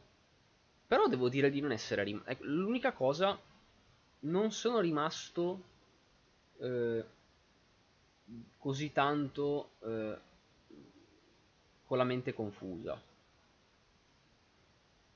Cioè, eh, c'è questa cosa dici, oh mio dio no, cioè, non si capisce, delle robe misteriosissime. Io devo dire che effettivamente sono arrivato alla fine di The End of Evangelion, cioè del film, in cui, boh, io ho capito adesso non è che la dico magari perché comunque per quanto sia vecchio magari non faccio spoiler giganti non lo so boh. cioè secondo me, la, secondo me la, fin la fine di Evangelion non è così esageratamente criptica. È strana perché sicuramente è qualcosa di molto strano da vedere. Però non è così mm, incapibile. Devi un attimo farci attenzione sicuramente, ma secondo me non è così, oh mio dio, incomprensibile. Received, oh. L'affi, quello vero, quello vero, ma siamo sicuri? Siamo sicuri? Si allunga? Ce l'ha il Gear Fort? Ce l'ha? Me lo conferma? Perché altrimenti non è quello vero, eh? Mm. Eh, perché deve dar prova. Ti ricordo che per 30 minuti non può scrivere. Oddio.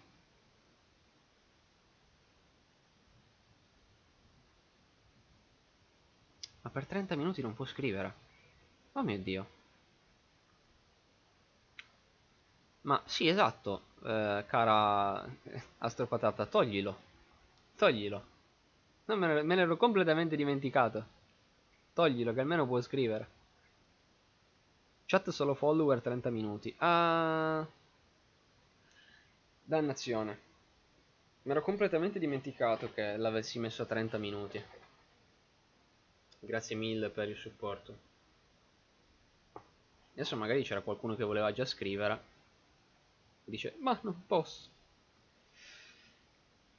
Ma è perché Neon Genesis Evangelion che impallidisce a confronto del tuo magazzino. Eh, il mio, il mio magazzino è, è, quella, è sicuramente qualcosa di estremamente criptico e fantastico.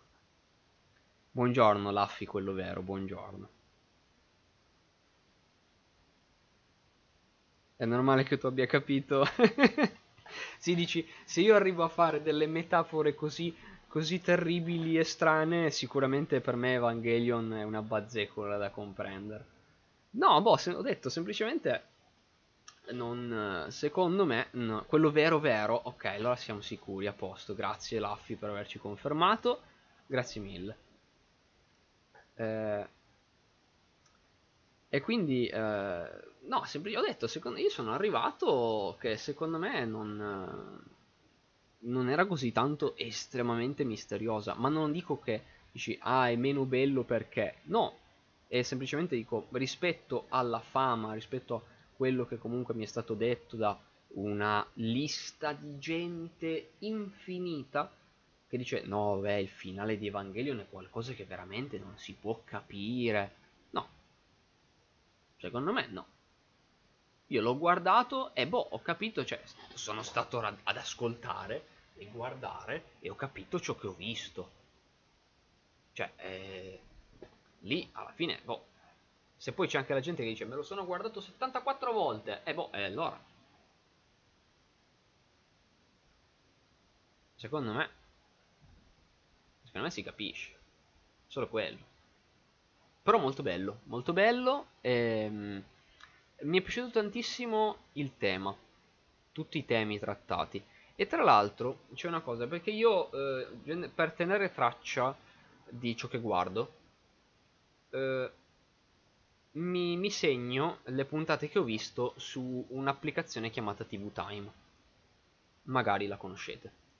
Eh, perché mi risulta semplice, almeno io magari che ne so c'è quel periodo in cui non riesco tanto a guardare eh, cose che magari non sono necessariamente su Netflix, perché Netflix magari mi tiene bene gli episodi, altre cose eh, poi dipende perché se magari per troppo tempo non guardo qualcosa su Netflix me lo leva comunque dal stavi guardando.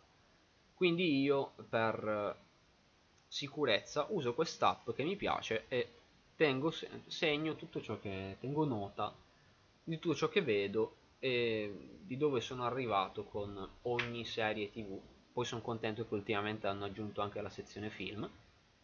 E e vedevo in tanti commenti di vari episodi, anche perché poi non ho TV Time ha questo vantaggio che non ci sono grossi rischi spoiler nei commenti degli episodi.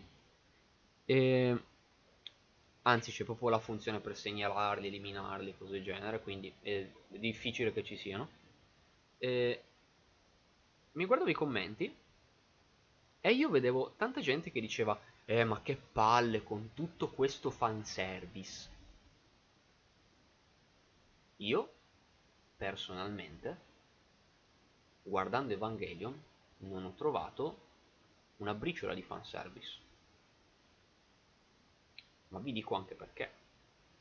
Perché dici, eh, ma sì, ma ci sono queste scene in cui ti mettono le tette in primo piano. Ok, anche nelle cose occidentali ogni tanto ti sparano le tette in primo piano. True Detective lo prova. E tutti possono dire di essere contenti della, di, di chi ha assunto Alexandra Daddario per True Detective. E sfido qualcuno a dire il contrario.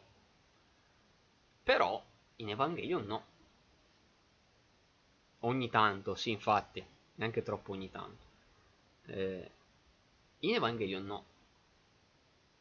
In Evangelion è un... È letteralmente è un adolescente di 14 anni che sta letteralmente scoprendo l'altro sesso. Il fatto che ovviamente lui rimanga imbarazzato alla vista di una o più parti del corpo femminile non è fanservice. È ragionevole che sia così. Il fanservice arriva quando l'intero focus di una o più scene arriva ad essere solo oh, oh mio dio, oh, oh, le mie tette, oh i culi, ah, le... qualsiasi altra cosa per cui oh mio dio facciamo gli hentai Ehm, e, e, eh, magari il, i protagonisti magari reagiscono con le mega reazioni esagerate di enormi eh, fiotti di sangue dal naso, cioè quella è quella eh, arriva ad essere il fanservice. Lì invece un, sono sincere scene di un naso che esplode, sì, robe. Eh, lì invece sono sinceramente delle scene in cui un ragazzo di 14 anni rimane imbarazzato nel vedere deve essere comunque circondato bene o male comunque da, da due ragazze che per lui sono due ragazzine di bell'aspetto e che boh, è, sta scoprendo l'altro sesso. Cosa deve fare alla sua età? Cosa, cioè, è normale che possa, che abbia, e, ed è figo perché appunto affronta questo argomento, ma lo affronta seriamente.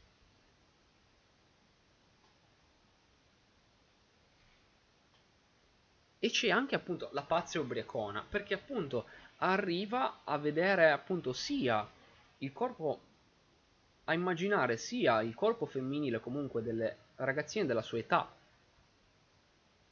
da cui circondato, ma comunque arriva a farsi anche una certa immaginazione su quella che per lui comunque una, è una donna già più matura. È, è come di, è, è il ragazzino che si fa le le storie eh, su eh, qualcuno più grande di, di lui. Però, appunto, non l'ho assolutamente trovato qualcosa di fanservice, ma è un elemento portante della storia, ovvero lui che, che comunque comprende se stesso, cerca di comprendere gli altri, cerca di comprendere lui in relazione agli altri, è, un- è un'enorme parte della serie, tant'è che io, per quanto abbia apprezzato The End of Evangelion, io ritengo che gli ultimi due episodi, per quanto ci sia da dire, eh, ma sono stati a basso budget e cose, io gli ultimi due episodi di Evangelion li ho trovati magnifici perché sono un'introspezione enorme nell'animo dei personaggi. Trovo sia un'introspezione gigantesca nella, nell'animo dei protagonisti. Quindi no, io non ho trovato, oh mio dio, ma è, eh, che palle, la storia è, sembra anche carina, eh, però i misteri, però questo fanservice. No. Personalmente, no. Non ho veramente capito tutto questo inno al fanservice che ho visto in quei commenti. Ho detto, vabbè. Ok. E Vabbè. No, infatti, End of Evangelion è ciò che accade negli ultimi due episodi trasposto nell'universo. Anche se comunque ha un, fina- ha fin- un finale comunque sicuramente un po' diverso. Perché alla fine comunque gli ultimi due episodi di Evangelion sono molto più positivi rispetto al finale definibile magari agrodolce, medio, amaro che ha invece, la se- che ha invece di End of Evangelion. Sì, sì, sì, no, infatti io mi sono informato apposta che volevo leggere il contesto per cui è stato creato di End of Evangelion. E infatti boh, ho detto, ah ok, gli ultimi due episodi erano a basso budget perché avevano finito so- praticamente finito i soldi quindi l'anno dopo uscì questo film. No, no, mi sono informato. Mi sono informato. Perché appunto fecero. D'altronde, appunto, letteralmente di End of Evangelion lo vedi che tipo a mezzo film ci sono i titoli di coda, cioè comunque vedi episodio 25, dici ah ok, letteralmente.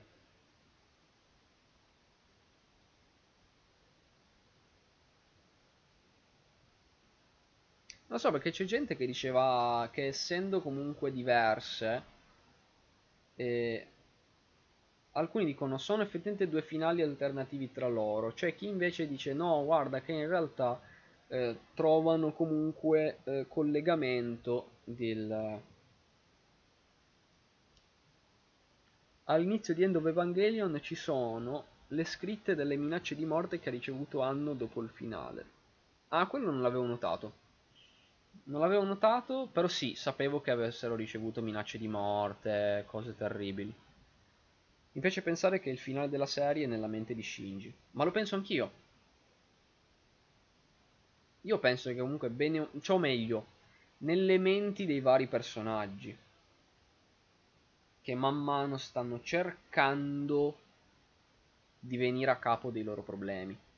il punto è che poi in Dietro Evangelion ricadono un po' nel, loro, nei loro difetti.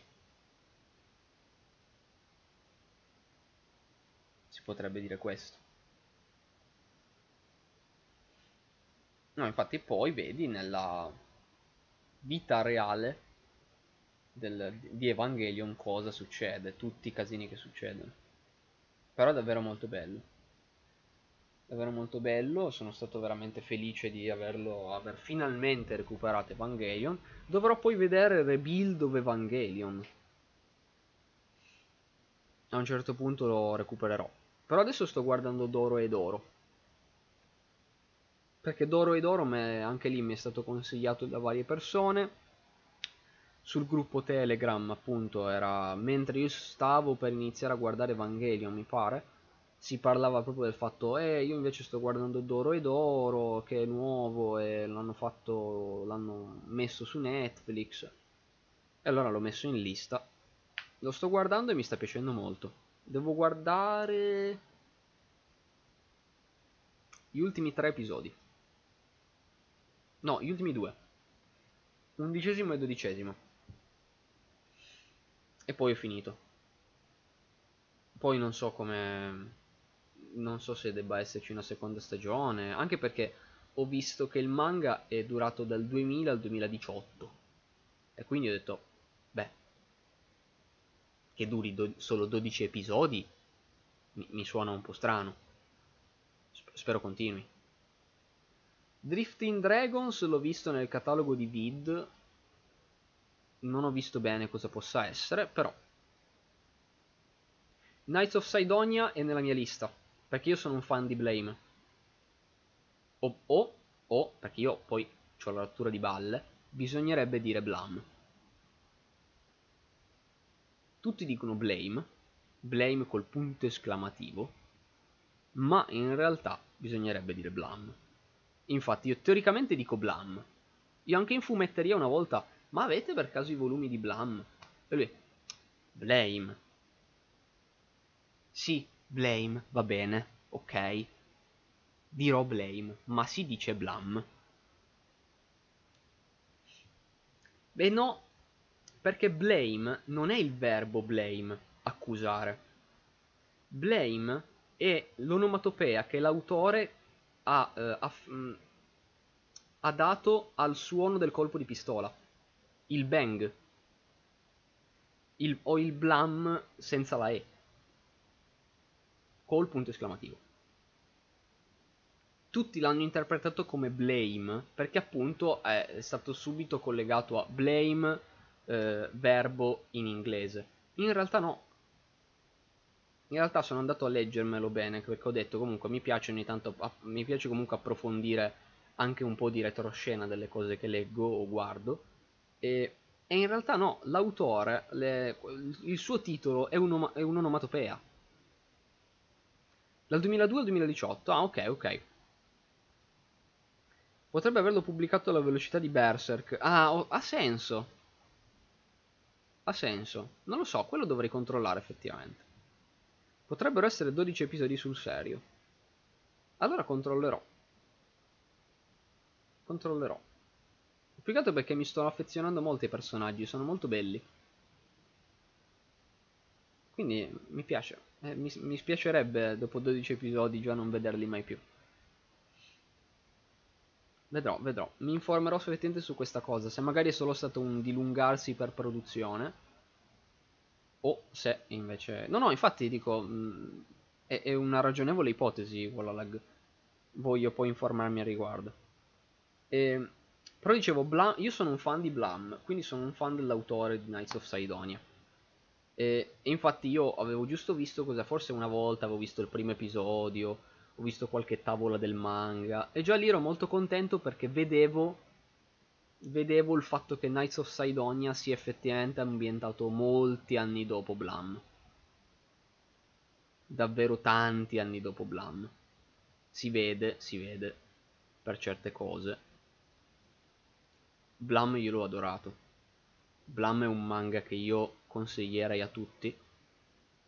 Avevo visto, eh, avevo aspettato anche il, um, il film in, in, CGI che avevano fatto su Netflix, che prende un arco narrativo ma non è dall'inizio.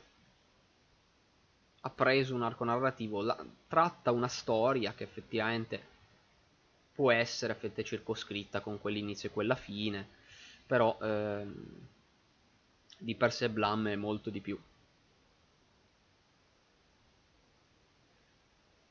Sì. Blam è molto di più. Ehm, e ha una storia molto, ma davvero molto interessante. No, no, no, eh, pare sia... è confermato che Blam sia ambientato molto prima. Non mi ricordo dov'è che l'avevo letto, adesso dovrei andare un attimo a ricercarlo, ma Knights of Sidonia è, è ambientato da, da, davvero tanto, tanto dopo. E in ogni caso Blam è bellissimo. Blam è molto bello, ho letto anche il prequel, che il prequel è... Sbaglio qualcosa, oddio, ho un vuoto totale sul titolo del prequel, ma c'è un prequel che è altrettanto bello. Perché è bello come spieghi certe cose, del, di, di, come nacque alla fine tutto il contesto di, di Blam. Ah, io lo vedo così, in Genesis Evangelion è un carrozzone fatto di riferimenti religiosi, filo filosofici e psicologici per veicolare un unico messaggio. Esci di casa, brutto ikikomori del cazzo. Ah, ok, va bene. Più i robottoni. I robottoni, come c'era... Ecco, questa cosa l'ho trovata affascin estremamente affascinante. In realtà c'era gente che diceva, in realtà i robottoni sono il bait sono il bait per farti un discorso simile. Sono il bait per attirarti e poi in realtà farsi, farti una lezione di filosofia. Imparate insegnanti universitari. Mettete i robottoni nei corsi universitari. Se mettete i robottoni è tutto più bello. Come diceva in un vecchissimo ormai video eh, Yotobi, nella vecchissima, madonna mia, sto parlando di robe vecchie, l'ormai antichissima recensione di Spider-Man con i robottoni è tutto più bello. E, han, e, e hanno l'ha capito. Ha detto se io in questa lezione di filosofia metto i robottoni la gente mi ascolta. Ma non basta il 40k ad essere un bait per la povertà. E quello è un bait per un'altra cosa giustamente. E invece, eh, invece, back in 2011, madonna mia, voi non lo sapete, ma Supaidaman è stato un personaggio importante nei fumetti. Non so chi lo sa questa cosa. Supaidaman ha salvato il multiverso dei ragni. Grazie a Leopardon. non è questo lo scopo? Eh no, quanto pare no, non è questo lo scopo. Non è guardare i robottoni, ma è capire una lezione di filosofia. Ci sta. L'ho apprezzato anche per questo. Ehm... Comunque, appunto, Blam lo consiglio a tutti. E Knights of Sidonia, prima o poi... In realtà avevo intenzione di leggerlo. Proprio perché io Blam l'ho letto, giustamente, perché il leggerlo, devi, devi leggerlo. E non esiste una serie che ripercorra tutti gli eventi. E sarebbe carino un giorno riceverla. Anche se, boh, non so eh, se Netflix ha detto, vabbè, noi abbiamo fatto sto film qua e basta. Spero di no.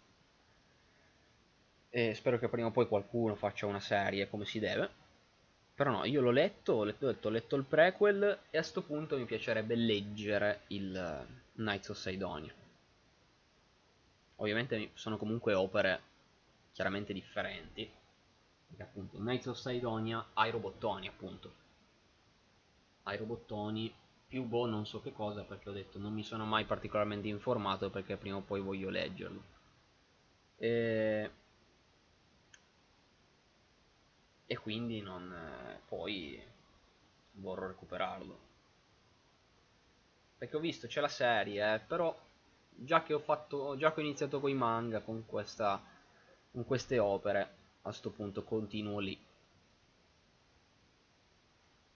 su Spider-Man al padre famoso vero? dice o, o meglio aspetta cosa intendi? dice nulla Cyborg 009? ah no allora no non ho colto il riferimento no cioè dice qualcosa anche se purtroppo anche quello è un'opera che mi manca Cyborg 009. In che senso il padre è famoso? In che senso? Perché nel mio caso intendo che su Spider-Man ha salvato il multiverso dei ragni perché in un evento crossover eh, su Spider-Man è riuscito a sconfiggere un grande villain dei ragni, salvando tutti, tipo tutti gli altri ragni del multiverso perché arriva Leopardon in grande potenza e su Spider-Man salva tutti. Fantastico.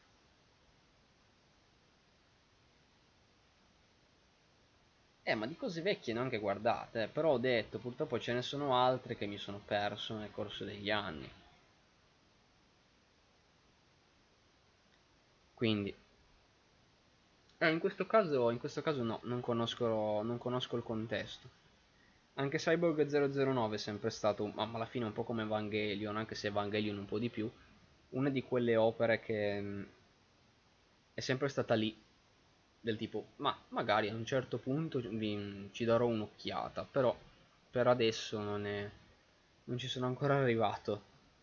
Man mano, come ho detto, man mano recupero tante cose che, non, che mi sono perso nel, nel corso degli anni.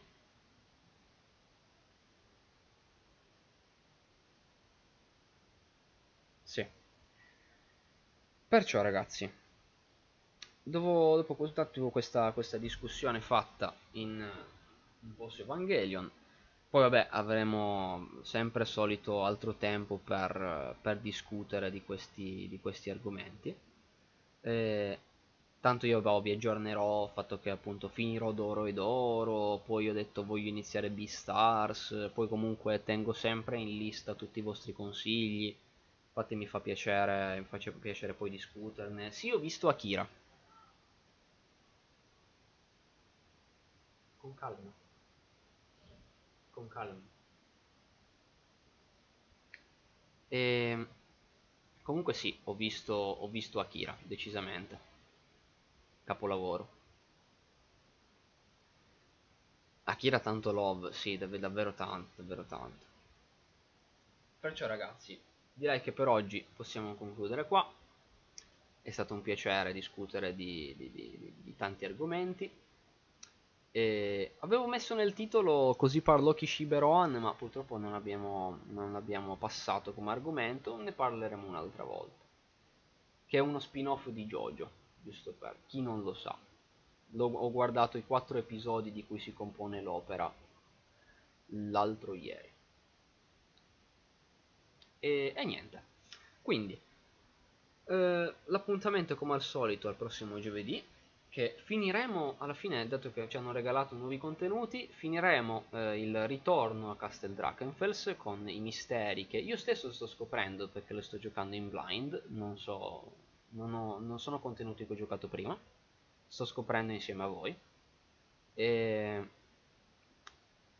venerdì live chiacchiere in cui dovremmo approfondire poi Paria perché esce domani morendo malissimo grazie sì la, ieri siamo, una volta sono morto malissimo.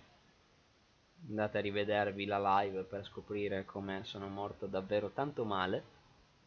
E... però nel frattempo comunque si riesce ad andare avanti dai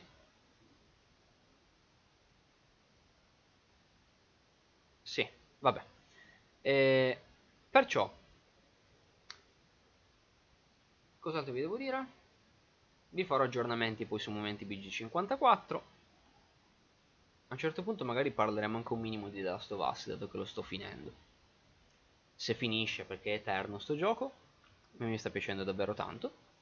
E, e, niente, quindi faremo le nostre discussioni, ma sicuramente il prossimo venerdì ci sarà ampio, ampio spazio per, per paria.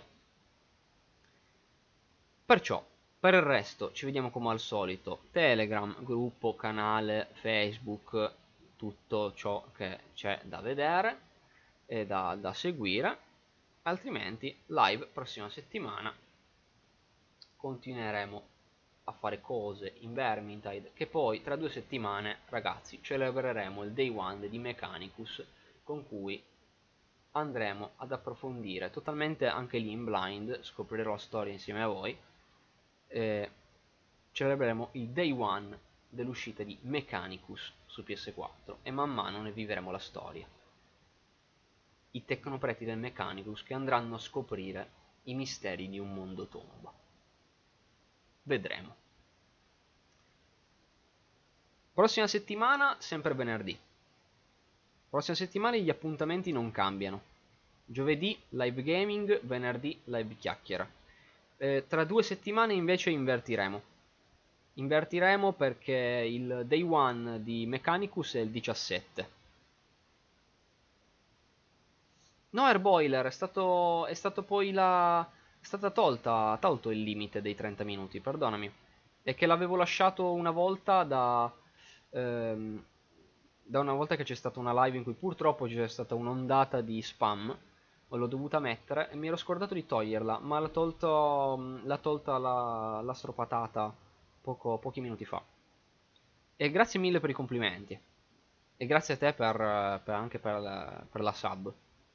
Grazie mille eh, che appunto tra due settimane invece invertiamo perché caso vuole che Mechanicus esca il 17 e il 17 ci sarebbe la, eh, la live chiacchiere ma per una volta tra 16 e 17 luglio invertiremo così il 16 facciamo live chiacchiere insieme e il 17 invece partiamo con la storia di Mechanicus e facciamo day one almeno non mi perdo non rimango indietro di una settimana molto meglio così. Purtroppo guarderò le live sono in ritardo, causa lavoro, ma beh, eh, alla fine, finché si recuperano, a me fa piacere. Complimenti ancora per l'analisi di Astartes, grazie mille, grazie mille, e per tutto il lavoro, eh, grazie, grazie. Qu quanti complimenti, la ringrazio davvero tanto. Farò valere la tua, la tua sub, come quella di chiunque l'ha fatta e chiunque vorrà farla.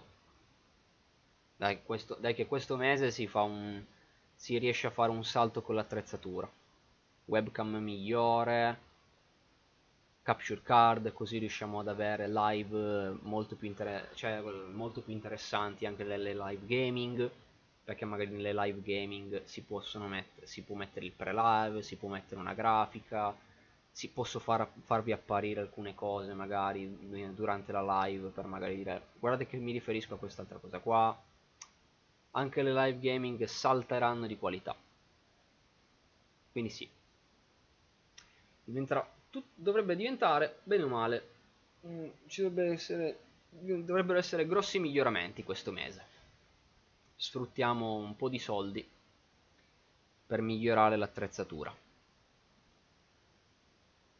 perciò ragazzi vi do appuntamento dove vi do il solito appuntamento iscrivetevi come al solito al, al canale Telegram almeno. Vi aggiornerò anche su questo e anche appunto sul, sul miglioramento dell'attrezzatura. Almeno poi, appena arriverà tutto ciò che deve arrivare, vi aggiornerò e poi vedrete. Migliorerà tutto. Man mano l'attrezzatura, i mezzi professionali cresceranno e diventeranno più potenti. E allora ragazzi, ci rivediamo vi auguro buon appetito per chi deve, per chi deve ancora mangiare beh credo mezzogiorno e 15 credo tutti eh, i potenti mezzi amplificati buon appetito e buona giornata e buon weekend anche aggiungiamo. Ciao a tutti ragazzi. Ciao a tutti alla prossima